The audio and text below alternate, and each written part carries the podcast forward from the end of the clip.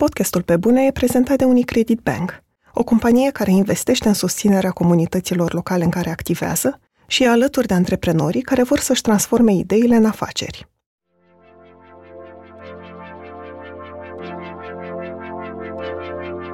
Sunt populară pe YouTube-ul românesc, dar uh, în același timp lucresarea ca plasatoare la un teatru mi s-a părut un pic... Uh, distanța era prea mare, nu mai m-am simțit uh, ok cu ea.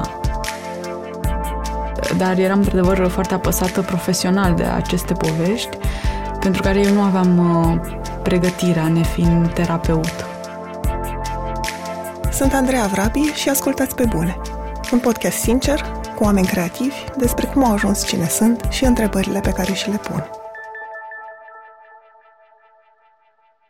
Adriana Radu este fondatoarea Sexul vs. Barza, un proiect care are misiunea de a oferi educație sexuală atât tinerilor, cât și oamenilor de toate vârstele care își pun întrebări complicate legate de sexualitate.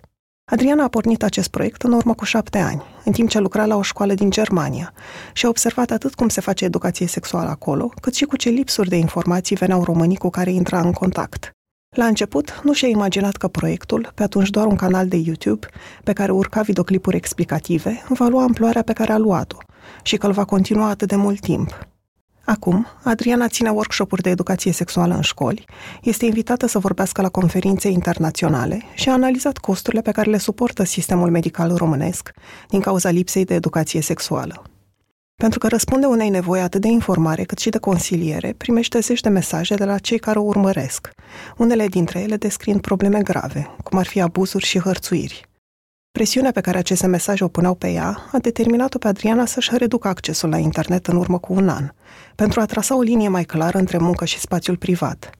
Nu mai are internet acasă, a renunțat complet la smartphone și a închis contul de Instagram. Acum pregătește un performance care analizează relația noastră cu social media. Bună, Adriana, mă bucur să te am în studio. Bună, mulțumesc frumos pentru invitație. Ai povestit de mai multe ori cum a pornit sexul versus barza, dar ce aș vrea eu să-mi povestești pentru început e ce plănuiai să faci înainte? Adică cum îți imaginai tu că va arăta traiectoria ta, să-i spunem, profesională? Pentru că știu că ai absolvit limbi străine. Mie nu-mi plac chestiile neterminate și am dat la limbi străine pentru că făcusem meditație, în clasa 4 făceam meditație la engleză, la franceză și la germană. Am continuat până când în clasa 10 la Oltenița, unde nu învăța nimeni germană în afară de mine la meditație, că așa considerase tatăl meu că ar fi cool să învăț și germană. Um, în clasa 10 totuși tatăl meu s-a gândit să verifice dacă am învățat și eu ceva la germană. M-a, țin minte că m-a întrebat, spune și tu cum se spune lingură în germană. Și eu după șase ani de meditații nu știam nici cum se spune lingură. Și m-am simțit foarte prost așa și am dat la limbi străine. Am intrat prima la Unibuc la franceză, germană. Și după aceea mi s-a părut extrem de nașpa universitatea. Adică super nașpa. Am fost foarte, foarte dezamăgită. Ce te dezamăgea? Um, mă dezamăgea că se învață pe de rost. Eu plănuisem să dau la jurnalism Uh, și mi s-a părut că nu sunt pregătită să dau la jurnalist pentru că mi se pare că ai, trebuie să ai, mi se pare că trebuie să ai un soi de cultură generală sau așa un soi de bază pentru a face jurnalist, pentru a înțelege lumea din mai multe unghiuri. Și m-am dus la limbi străine și ne puneau să învățăm pe de rost. Și nu exista niciun forum în care puteai să discuți critic despre chestii. Și mm, am așteptat foarte mult în timpul liceului să ajung în momentul în care să-i găsesc pe egalii mei intelectual, intelectual și mi s-a părut că, adică am sperat că asta se va întâmpla la facultate și nu s-a întâmplat.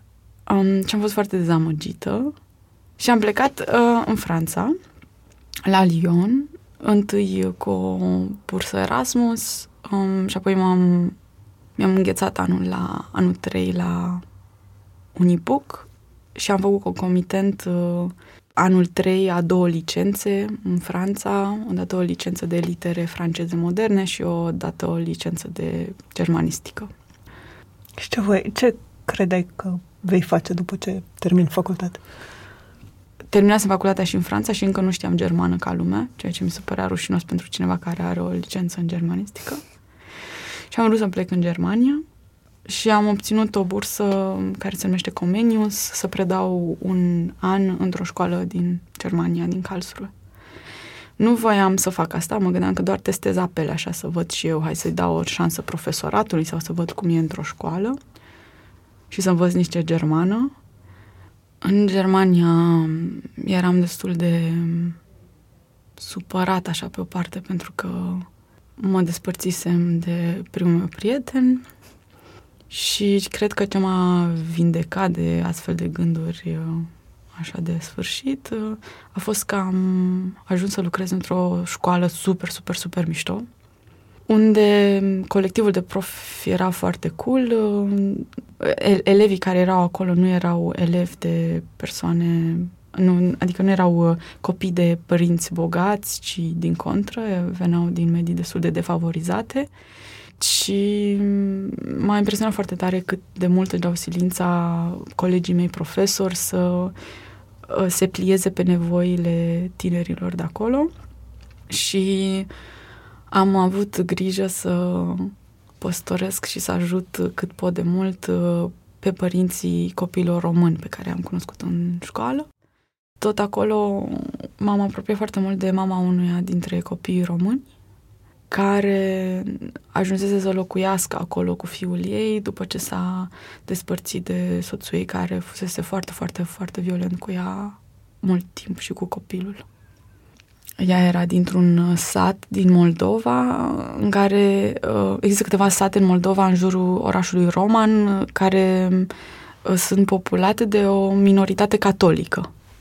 Și deci a crescut într-un mediu destul de conservator, plus avea acest soț foarte abuzator um, și nu îi mergea foarte bine. La un moment dat a rămas însărcinată și a mers cu soacra ei la ginecolog și când s-a întors de la ginecolog, i s-a făcut foarte rău și a început să sângereze, a fost chemată salvarea, au dus-o la doctor și doctorul i-a spus um, ok, pe asta ți se întâmplă de la avortul pe care l-ai făcut azi. Și i-a spus care avort. Pentru că în mare soacra ei, care era la fel o tipă super abuzatoare, aranjase cu medicul ginecolog să-i facă un avort împotriva voinței ei. Și eu am întrebat-o cum nu și-a dat seama de chestia asta. Um, și ea mi-a spus uh, de unde să știu eu, fată de la țară. Și pe mine m-a impresionat chestia asta foarte mult și pe lângă faptul că am avut contact cu organizații feministe în Franța și apoi în Germania, că am văzut că se face educație sexuală în școala în care eu lucram, am decis uh, că partea asta legată de intimitate și de sexualitate și personalul este politic și așa, este chestia cu care vreau să mă ocup în primă fază. Că e o chestie pe care o fac de șapte ani, n-am, n-am, n-am, n-am putut să prezic că această primă fază va dura după șapte ani. Dar așa a fost să fie, da. La început, când pregăteai clipuri explicative, cum te documentai sau câtă încredere aveai că informațiile pe care le transmiți, că nu sunt greșite? Hmm. Da. Înainte să lansez Sexul versus Barza, am avut o perioadă de șase luni de pregătire unde eu câștigasem o finanțare și atunci prin finanțarea asta am avut aceste șase luni de pregătire um, și în timpul celor șase luni de pregătire am făcut câteva chestii. În primul rând am adunat din Germania și din România toate cărțile de educație sexuală pe care am putut să le găsesc și am, văzut un, și am făcut un soi de curriculum Sexul versus Barza care avea ambiția să integreze toate temele care se tratau în toate cărțile. aveam încredere în mine că aveam pregătirea unui profesor în ceea ce privește pedagogia, pentru că eu făcusem uh, modul psihopedagogic în România și continuasem acest modul psihopedagogic în Franța, adică nu am lăsat deoparte partea de pedagogie.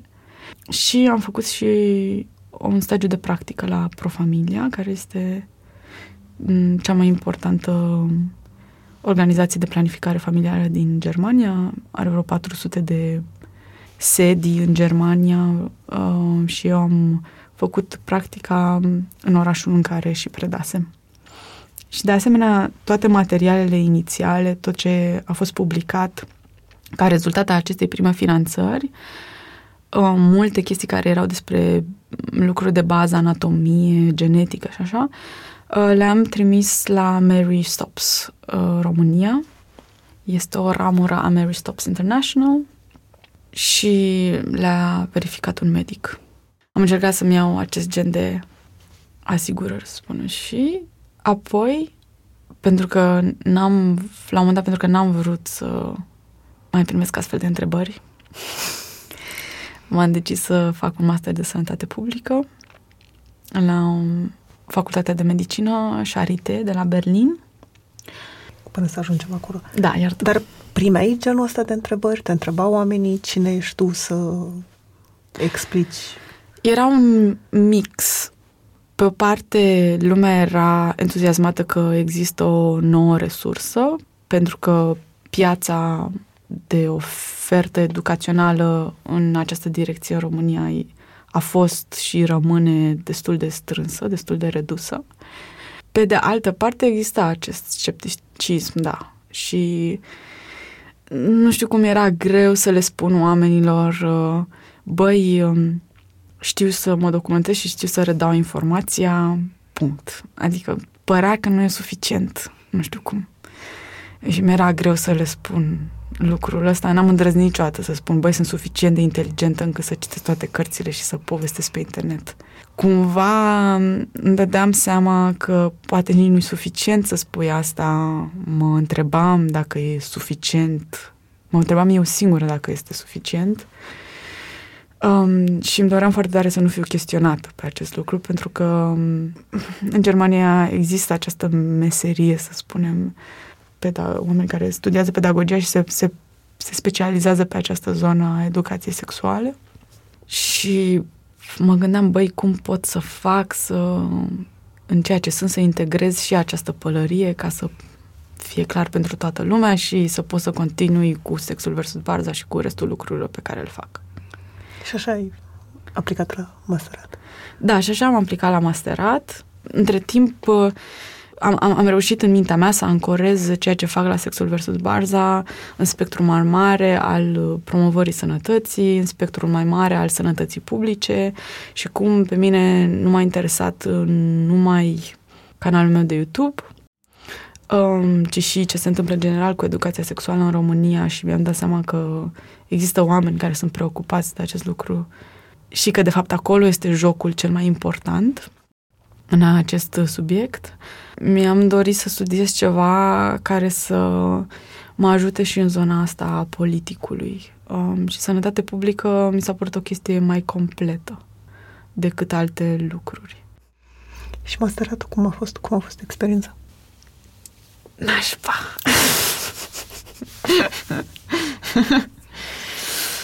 Băi, a fost dificil. Um, că materia e destul de rece, așa, adică to- toate chestiile pe care trebuie să le studiez în domeniul sănătății publice, um, mai puțin cele care au legătură directă cu oameni, are chestii care mă interesează pe mine, sunt destul de, sunt destul de reci, sunt destul de uh, dificile să înțelegi cum funcționează un sistem de sănătate publică. Este dificil să vezi pe cel din Germania, să înțelegi pe cel din America, să înțelegi pe cel din România, de care nu-ți vorbește nimeni direct, ci trebuie să te documentezi tu nu m-am omorât după master, dar a trebuit să-l fac. Um, ai avut vreun moment în care ai regretat că ai făcut asta doar ca să nu mai trezești comentarii în alți oameni? Că poate asta a fost singurul motiv? Da, am avut momente în care am regretat că am făcut ceva numai pentru o diplomă, cu siguranță. Um, și dacă aș fi să precizez acest moment, ar fi fix când am terminat După ce am terminat masterul, am redat lucrarea de master și, nu știu, mă așteptam așa, aveam această imagine că um, cumva, într-un fel, uh, mă voi elibera de o tensiune foarte mare și că viața va fi din nou foarte mișto. Ori chestia asta nu s-a întâmplat. Eram la fel de furioasă și a doua zi eram... Furioasă de ce? Furioasă de faptul că timp de doi ani am făcut ceva împotriva voinței mele, eu care propovăduiesc uh, consimțământul și a face numai ce vrei. Furioasă că nu mi-am dat permisiunea să renunț la o chestie pe care nu vreau să o fac, de fapt, adică care îmi făcea activ rău psihic. Furioasă că n-am avut pe nimeni, sau ce, așa mi se părea, că nimeni din jurul meu nu m-a ajutat să-mi dau această permisiune sau nu mi-a dat această permisiune sau nu mi-a spus, băi, Adriana, dacă nu vrei să faci, nu mă, oprește-te, nu are rost, e ok că îți face rău, nu are rost să faci chestia asta. Am fost foarte furioasă că nu am avut pe nimeni care să-mi spună lucrul ăsta, pentru că mi s-a părut că toată lumea voia totuși ca eu să termin, adică totuși ar fi bine dacă, dacă ai terminat, ar fi totuși cool. E greu, dar totuși dacă îți mobilizezi anumite resurse, totuși vei, vei reuși să termini. Și mi-am mobilizat toate resursele, dar mi-am luat foarte mult din resursele de rezervă, așa, și din cele care nu erau, foarte, foarte, foarte dificil. Mm, și asta și din cauza faptului că am făcut o lucrare de master foarte dificilă. Care e despre costurile lipsei de educație sexuală exact. în România. Da. Și pentru care a trebuit să înțeleg și mai în profunzime cum funcționează sistemul economic care merge pe sub uh, sistemul medical din România, cum, cum sunt finanțate spitalele, care este flow-ul de bani în spitale, tocmai pentru a izola o parte din datele de care aveam nevoie, uh, și anume datele legate de um, avorturi, um, sarcini uh, și infecții cu sifilis la tineri între 15 și 24 de ani, plus um, datele legate de HIV pe care le-am luat de la Matei Balș, pentru că ei sunt cei care se ocupă de bugetul HIV în România și au această bază de date. Și a fost uh, o ocazie pentru mine să fiu și mai îngrijorată. pentru că pe lângă faptul că trebuia să înțeleg cum funcționează acest... Um, nu, pentru că era o, era o, o cum să spun, o, o, o chestie necesară. Era necesar ca eu să înțeleg cum funcționează acest sistem, ca să fiu un partener, partener credibil de discuții cu oamenii care se ocupau de aceste baze de date de la instituțiile respective. Există, de fapt, foarte puțini oameni în România care cunosc aceste lucruri. Mi-a fost greu să identific și să-i abordez. Țin minte, de exemplu, um, când am fost să iau datele pe um, avorturi și așa, sarcini, sifilis, date din spitale, care uh, sunt administrate de Școala Națională de Management în Sănătate Publică. M-am luat tatăl meu de la aeroport și am mers uh, veneam din Germania, da, și m-am luat tatăl meu de la aeroport și, am, aeroport și am mers împreună acolo. M-am primit o doamnă foarte drăguță și eu aveam o listă de întrebări și pentru că tatăl meu știa că sunt foarte, foarte emoționată, s-a folosit de scuza faptului că el mă însoțește să fie acolo cu mine, în sală, în timp ce eu ceream aceste date. Și prezența lui m-a liniștit foarte mult, sau, nu știu, mi-a dat siguranța că nu voi muri, că e tata acolo. și eu am adresat uh, pe rând întrebările mele care erau inteligent formulate, pertinente, înțelesese sistemul acestei doamne foarte drăguțe care, care m-a ajutat foarte mult și m-a, adică mi-a dat răspunsurile potrivite și m-a ajutat să formulez cererea de date care trebuia să fie extrem de specifică ca să se potrivească cercetării mele. Ce înseamnă să ai o afacere socială? Oare ce e cel mai greu? Oare merită? Dacă ți-ai pus aceste întrebări sau dacă deja ai făcut primii pași către antreprenoriatul social, ca să te ajute să găsești răspunsuri mai repede și să înveți, Unicredit Bank și DOR au făcut 24-7, un ghid de viață și muncă pentru antreprenorul creativ. Cea de-a cincea ediție a ghidului este dedicată antreprenorilor care își propun să aibă un efect pozitiv în comunitățile în care activează de la o brutărie care investește în viitorul unor tineri din medii defavorizate, până la o cooperativă care ajută producătorii de legume să-și vândă produsele, în paginile ghidului vei găsi 20 de lecții de curaj ale celor care construiesc un viitor cu impact. 24-7, un ghid de viață și muncă pentru antreprenorul creativ, poate fi comandat pe shop.decătorevistă.ro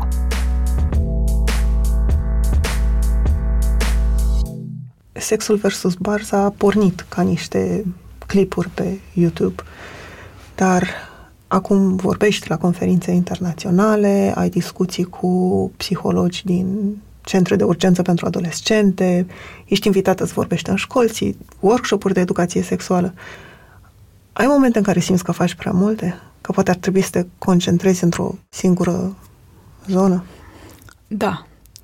De exemplu, canalul de YouTube Sexul vs. Balda a crescut uh, cel mai mult cât timp eu eram la master, pentru că fiind la master uh, eram obligată să stau acolo și să merg la cursuri um, și mi-am dat seama că trebuie să, dacă vreau să, adică singura modalitate sau cea mai, cea mai la îndemână modalitate să fac sexul versus barda să crească este să continui să fac clipuri de YouTube. Și eu întotdeauna mi-am dorit să nu fie un mic proiect pe care l-am început la un moment dat și îl termin după șase luni, ci îmi imaginam că e un canal de YouTube care crește. Um, și în perioada aceasta în care am făcut uh, în mod regulat videoclipuri, a fost și perioada în care canalul a crescut cel mai mult. Dar da, cu siguranță fac, fac prea multe lucruri și încerc să mă concentrez, adică um, aș vrea să mă concentrez pe canalul de YouTube și pe partea de advocacy, așa să o punctez, să fiu aproape de ea. Cu atât mai mult cu cât eu vreau să fac și alte lucruri și fac și alte lucruri și mereu am făcut și alte lucruri. Adică lucruri care nu se văd și despre care nu am vorbit așa la Sexul versus Barza sunt uh, toate practicile mele în zona de film și teatru la Berlin, toate serviciurile pe care le-am făcut uh, pe platouri de filmare, ca set runner. adică am făcut super multe chestii pentru că întotdeauna am, am iubit teatrul și filmul mereu am făcut parte din trupe de teatru, e ceea ce m-a ajutat să stau în fața camerei fără să îmi fie foarte teamă și îmi doresc să fac teatru și film în continuare, să spunem. Și da, pentru mine este așa o mare dilemă cum găsesc uh, loc între activism și a face din sexul versus barda o chestie care să fie stabilă financiar Uh, plus uh, zona de making art, uh, care este foarte importantă pentru mine. Ai spus mai devreme că te întreb cum să faci proiectul să fie stabil financiar și știu că mult timp nu a fost sustenabil din ce ai trăit. Adică ce nu s-a văzut, că poate proiectul da. creștea în popularitate mm-hmm. și oamenilor li se părea că e ceva mare, dar ce era de fapt în spate? Păi, um, economisisem niște bani de când am fost în Germania și am lucrat la școală, plus mai primisem și o bursă. Chestiile astea și cu ai mei așa m-au susținut la începutul Sexul versus Barza, apoi din 2015 au început tot felul de oportunități. Bursă în Parlamentul German, bursă să fac masterul, și pe lângă asta mici chestii freelance cu Sexul versus Barza, plus uh, în timpul masterului ca să mă susțin pe lângă faptul că pentru că trebuia să și plătesc masterul și m-am ambiționat să nu iau bani de la părinții mei. Nu știu, masterul meu a costat vreo 5.000 de euro sau ceva de genul ăsta și am lucrat ca plasatoare la un teatru din Berlin care se numește Volksbühne timp de trei ani și mult din da, multă chestie din ce nu s-a văzut uh, a fost tot timpul pe care eu l-am petrecut în acest teatru. Uneori seară de seară, uneori extrem de multe ore, mult timp în sala de teatru, mult timp la ușă de la sala de teatru verificând bilete.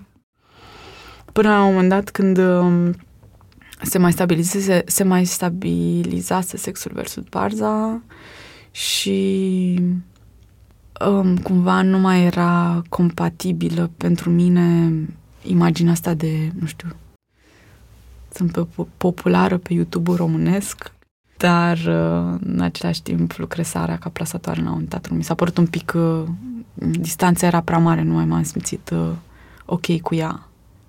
Deși ce m-a ajutat în Berlin este faptul că multă lume trăiește în, în felul ăsta, adică e începutul carierei pentru toți oamenii care vor să aibă un proiect uh, artistic independent.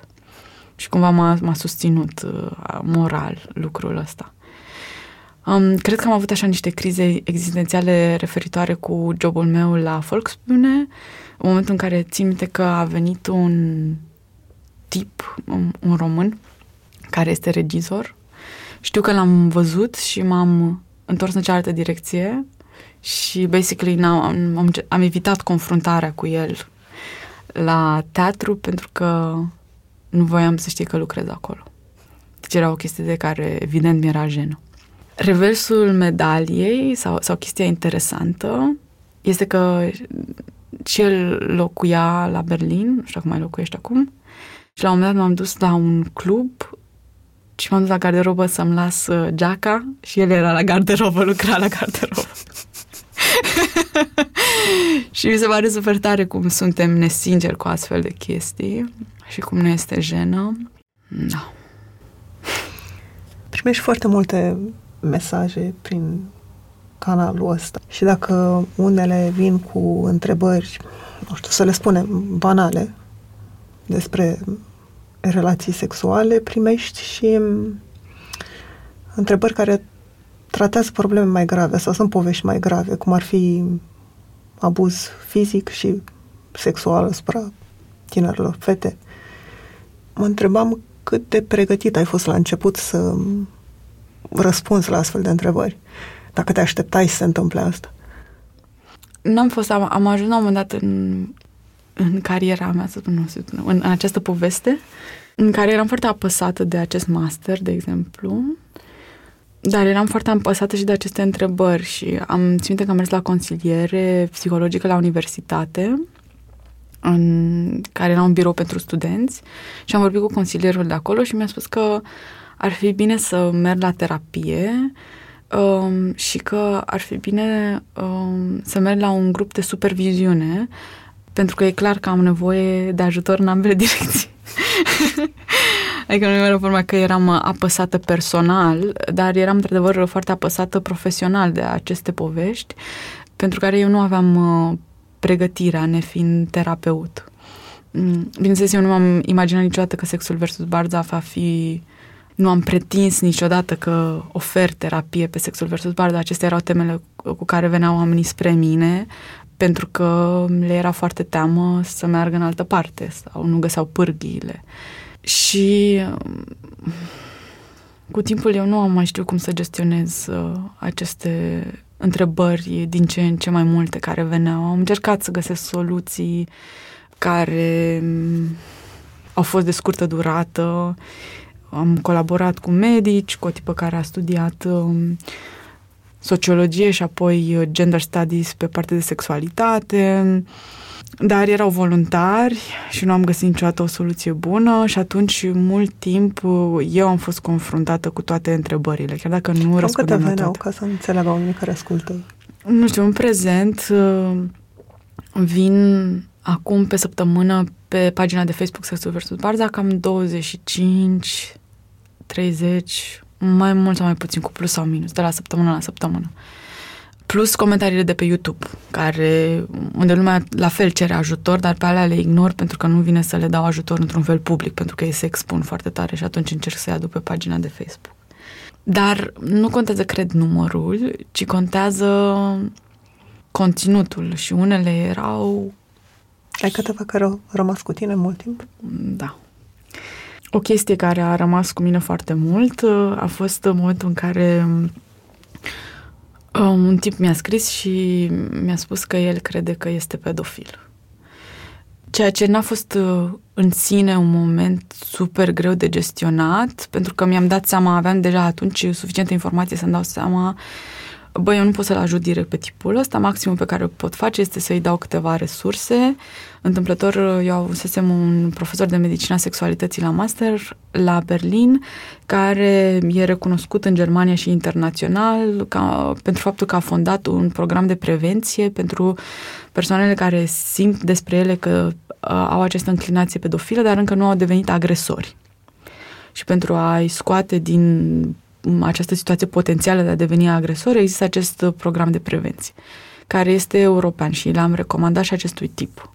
Am închis uh, telefonul și câteva zile m-am dus la treaba mea După care um, era o sâmbătă dimineață în care eu vineri seara lucrasem la teatru până târziu, mă întorsesem pe la 1 noaptea așa și e un frig la 1 noaptea în Berlin în decembrie.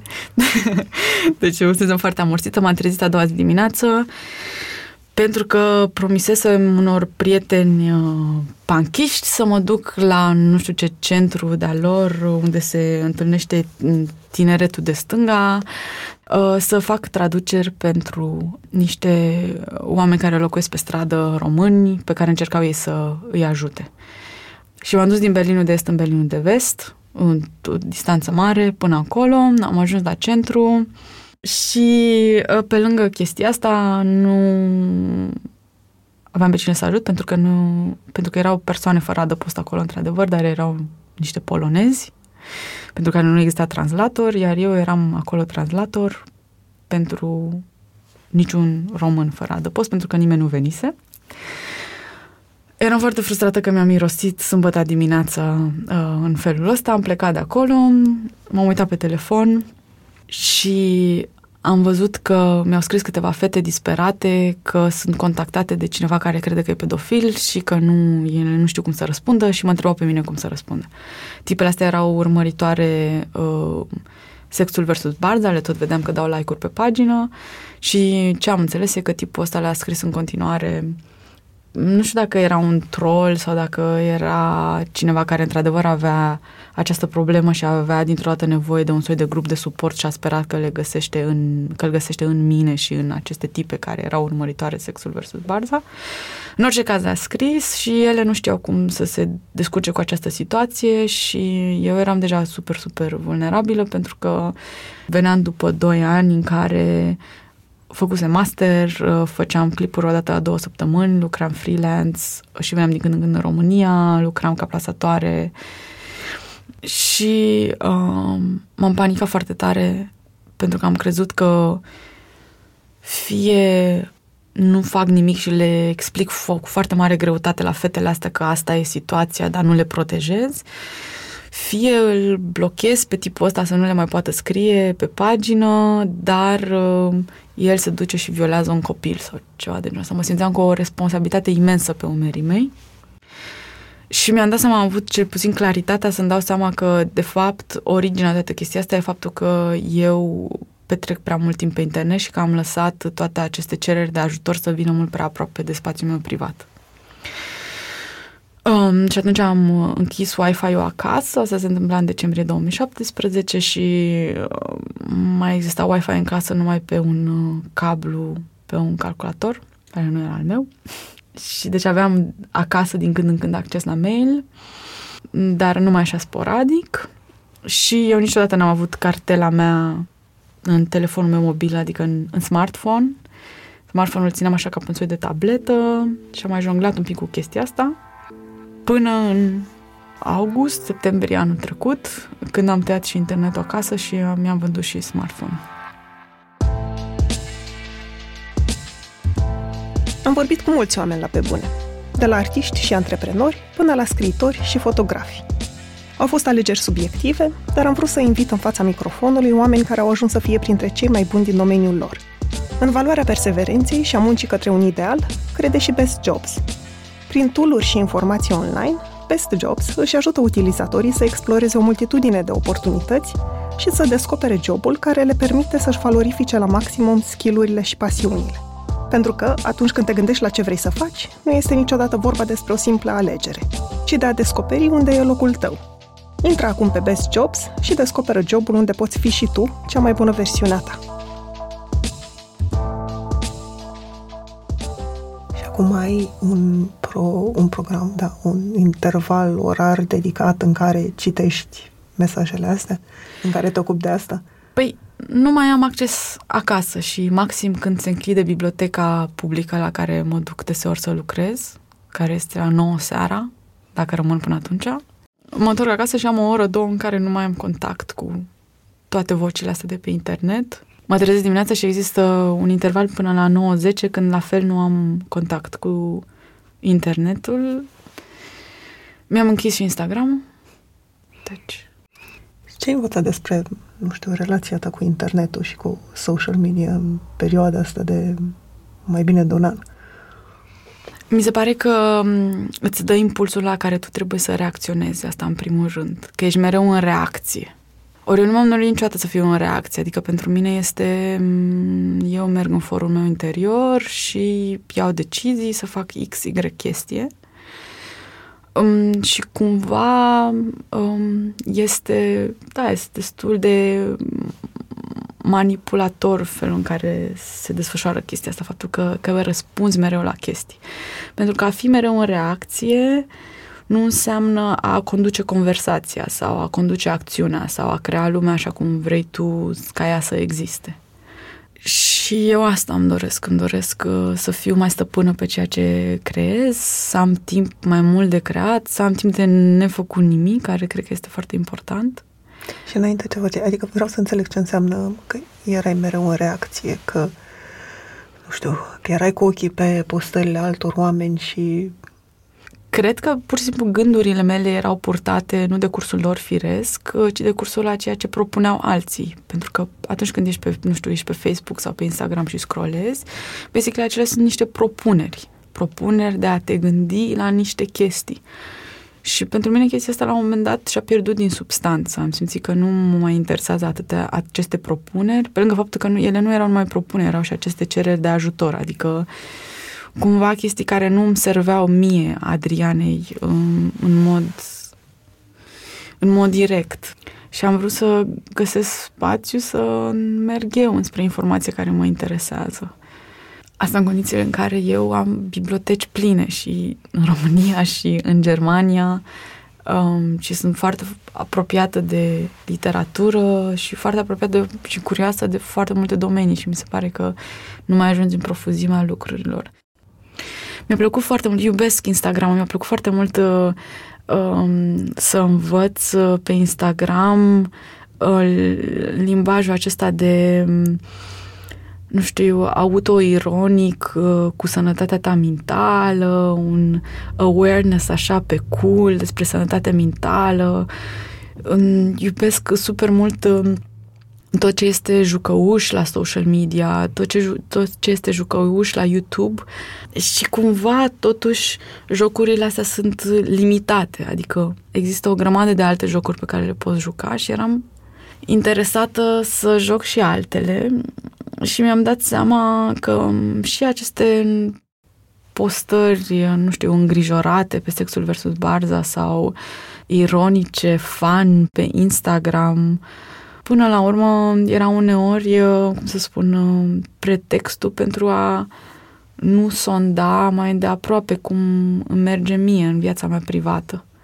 Și cred că de fapt, uneori întrebarea e nu ce, ce face social media cu tine și așa, ci de ce te duci tu înspre social media, care sunt lucrurile la care nu vrei să te gândești. Și foarte dureros să te gândești la lucrurile la care nu vrei să te gândești. Și cumva mie mi s-a părut că totuși trebuie să fac acești pași pentru că altfel um, pe termen lung nu e bine, adică nu, nu poți să ignori teme personale sau să, sau să le tratezi sau să le îndulcești cu scrolat, pentru că nu funcționează pe termen lung, adică nu, nu e fezabil. Știu de la tine, de când ne-am întâlnit, mm-hmm. că eviți atât în clipuri cât și pe Facebook, de exemplu, să oferi prea multe detalii despre viața ta privată. Că ai aproape o regulă în legătură cu asta. De ce? Mm, da.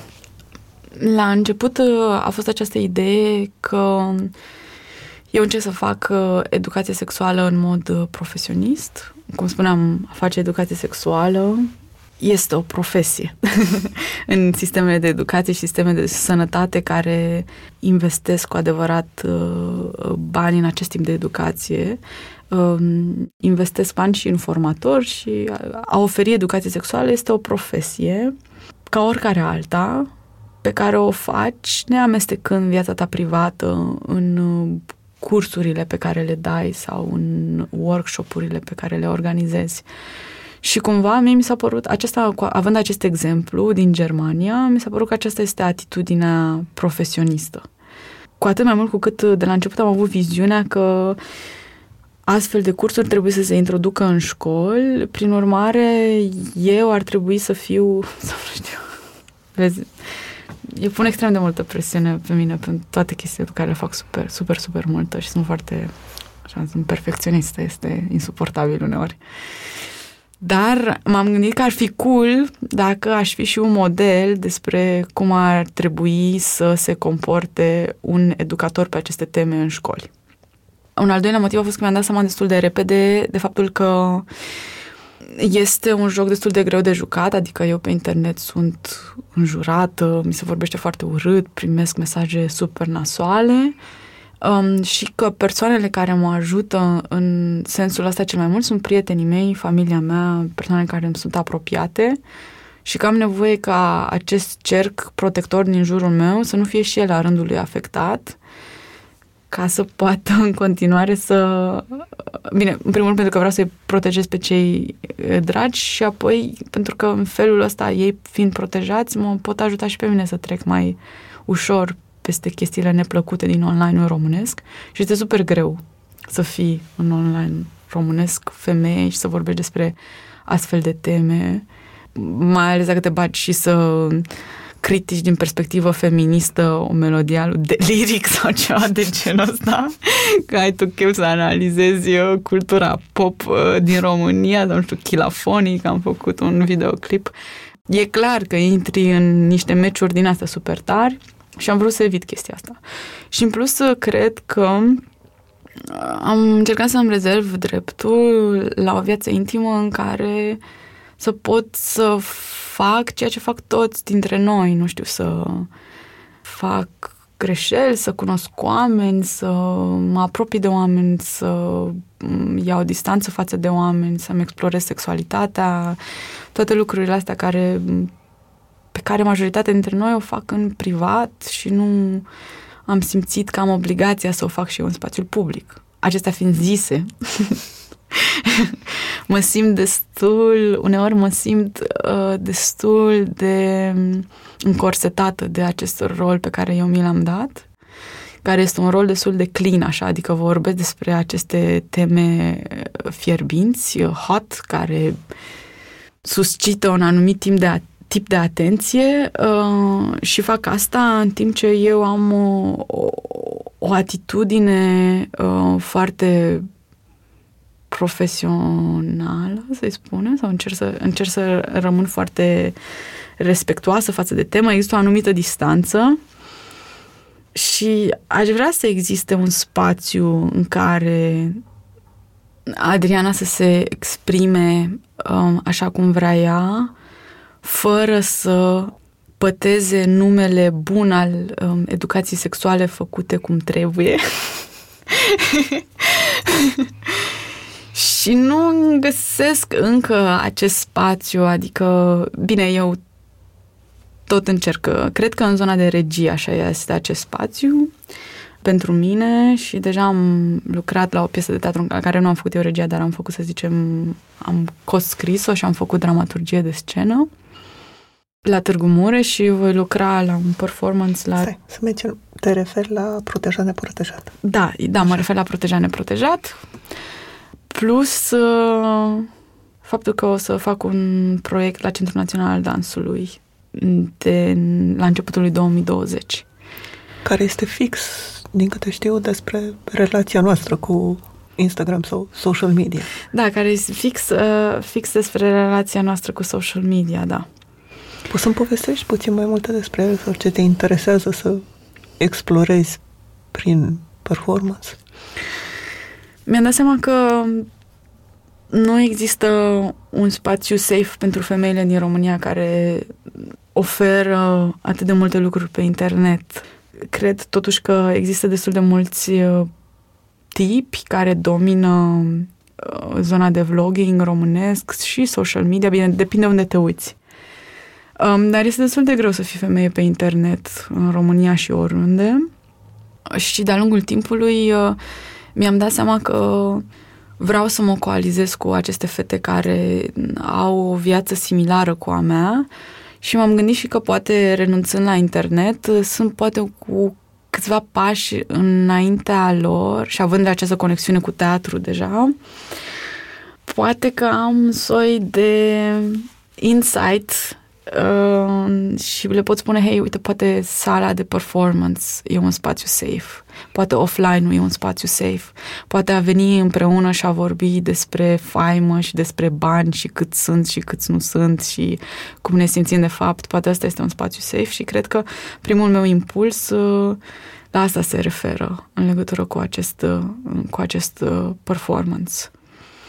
Și apoi mai este și un soi de provocare pentru mine, adică mm, pentru mine e clar că în film, în teatru, um, performance, orice ar fi, uh, nu poți să înveți decât făcând. Și aceasta este zona spre care vreau să merg și nu vreau să pierd timpul. Um, sunt uh, bucuroasă de orice șansă mi se dă prin perspectiva lucrurilor pe care le-am construit la Sexul versus Barza și a experienței pe care o am deja în teatru. Uh, să fac muncă în zona asta și să și să folosesc resursele care mi se oferă fără să mă jenez foarte tare. Adică mi este, mi este o oarecare jenă sau am o oarecare temere um, pentru că nu am așa de multă experiență, dar uh, acest gol nu se va umple decât făcând chestii și mereu mă pun în situația de a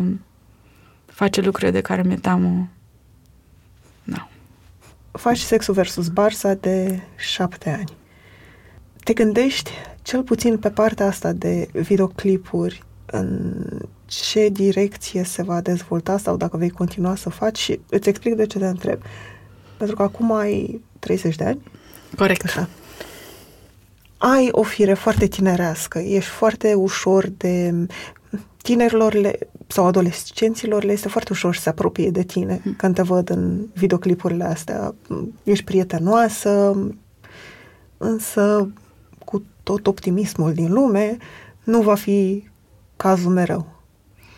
Adică îmi imaginez că de la 40-50 de ani nu prea vei mai fi la fel de relatable.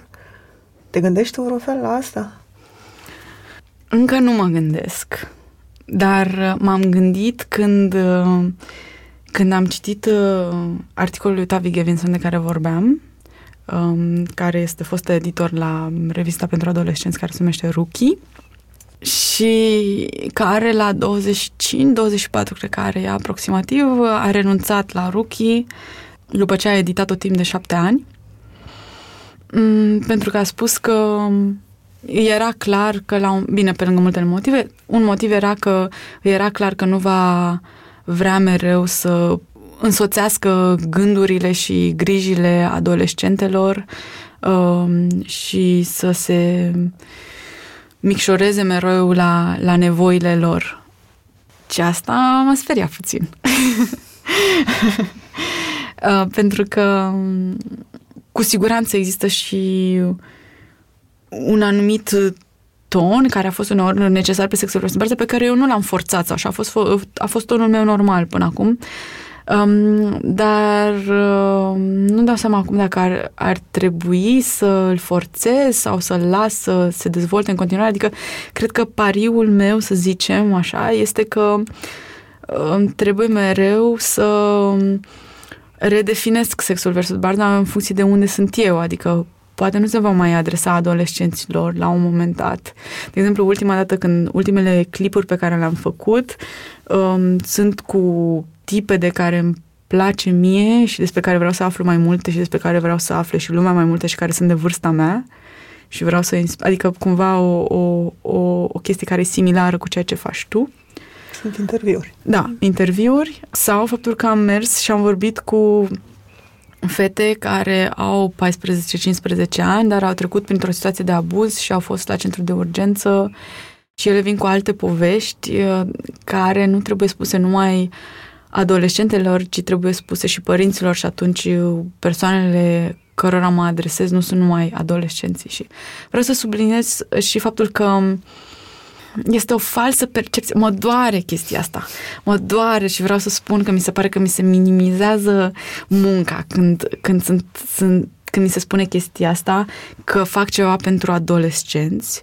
Pentru că pur și simplu nu este adevărat. Dacă mă uit pe statisticile de la YouTube, 40% dintre oameni au între 24 și 35 de ani, o chestie de asta, adică despre ce vorbim.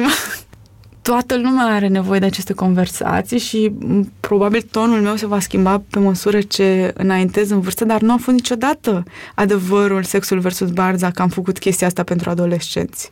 Nu din partea mea neapărat și nu din partea consumatorilor. Uh, cred că chestia asta se, mitul ăsta se propagă din partea celor care spun wow, îmi place ce faci, ar fi fost super cool, e super cool pentru adolescenți, pentru că le e jenă să spună, băi, mai ajuta pe mine, chiar dacă eu am 30 de ani. Lor vreau să le spun că eu și eu am probleme în viața mea personală, nu e ca și cum wow, merge totul super șmecher la mine și wow, nu, sexualitatea mea e o chestie pe care n-am nicio întrebare sau nu știu cum, sau n-am nicio dilemă sau uh, nu e o chestie vie cu care nu lucrez și uh, ca orice altă chestie în viață, adică nu... Asta e așa un pic legat de faptul că lumea își imaginează că dacă faci educație sexuală, toate problemele tale sunt rezolvate, la fel cum lumea își imaginează că dacă ești terapeut, n-ai nicio problemă, adică e un bullshit. Nu vreau neapărat să vă spun problemele, dar nu înseamnă că nu le am. Le am. Adică și e ok să le, aveți, să le aveți și voi, adică e ok să le aibă toată lumea. E o temă, până la urmă, sexualitatea este o temă care ne însoțește toată viața. Adică e o chestie care nu va dispărea niciodată. Și eu am fost o vreme dispusă să vorbesc despre aceste lucruri și sunt interesate să vorbească despre aceste lucruri în școli. Și apoi, într-adevăr, conversația se poate schimba.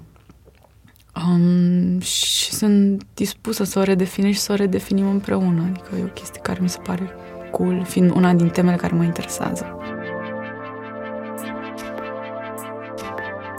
Mulțumesc că ne-ați ascultat! Pentru mai multe episoade, mergeți pe SoundCloud, iTunes, Spotify sau în orice aplicație de podcast folosiți. Pe bune este un podcast produs de Dor, editor de sonet e Horia Baldea, tema muzicală e compusă de Alex Turcu, asistent de producție e Alina Șincu. Nu uitați, dacă v-a plăcut episodul, dați-l mai departe, ca pe bune să ajungă în căștile cât mai multor oameni.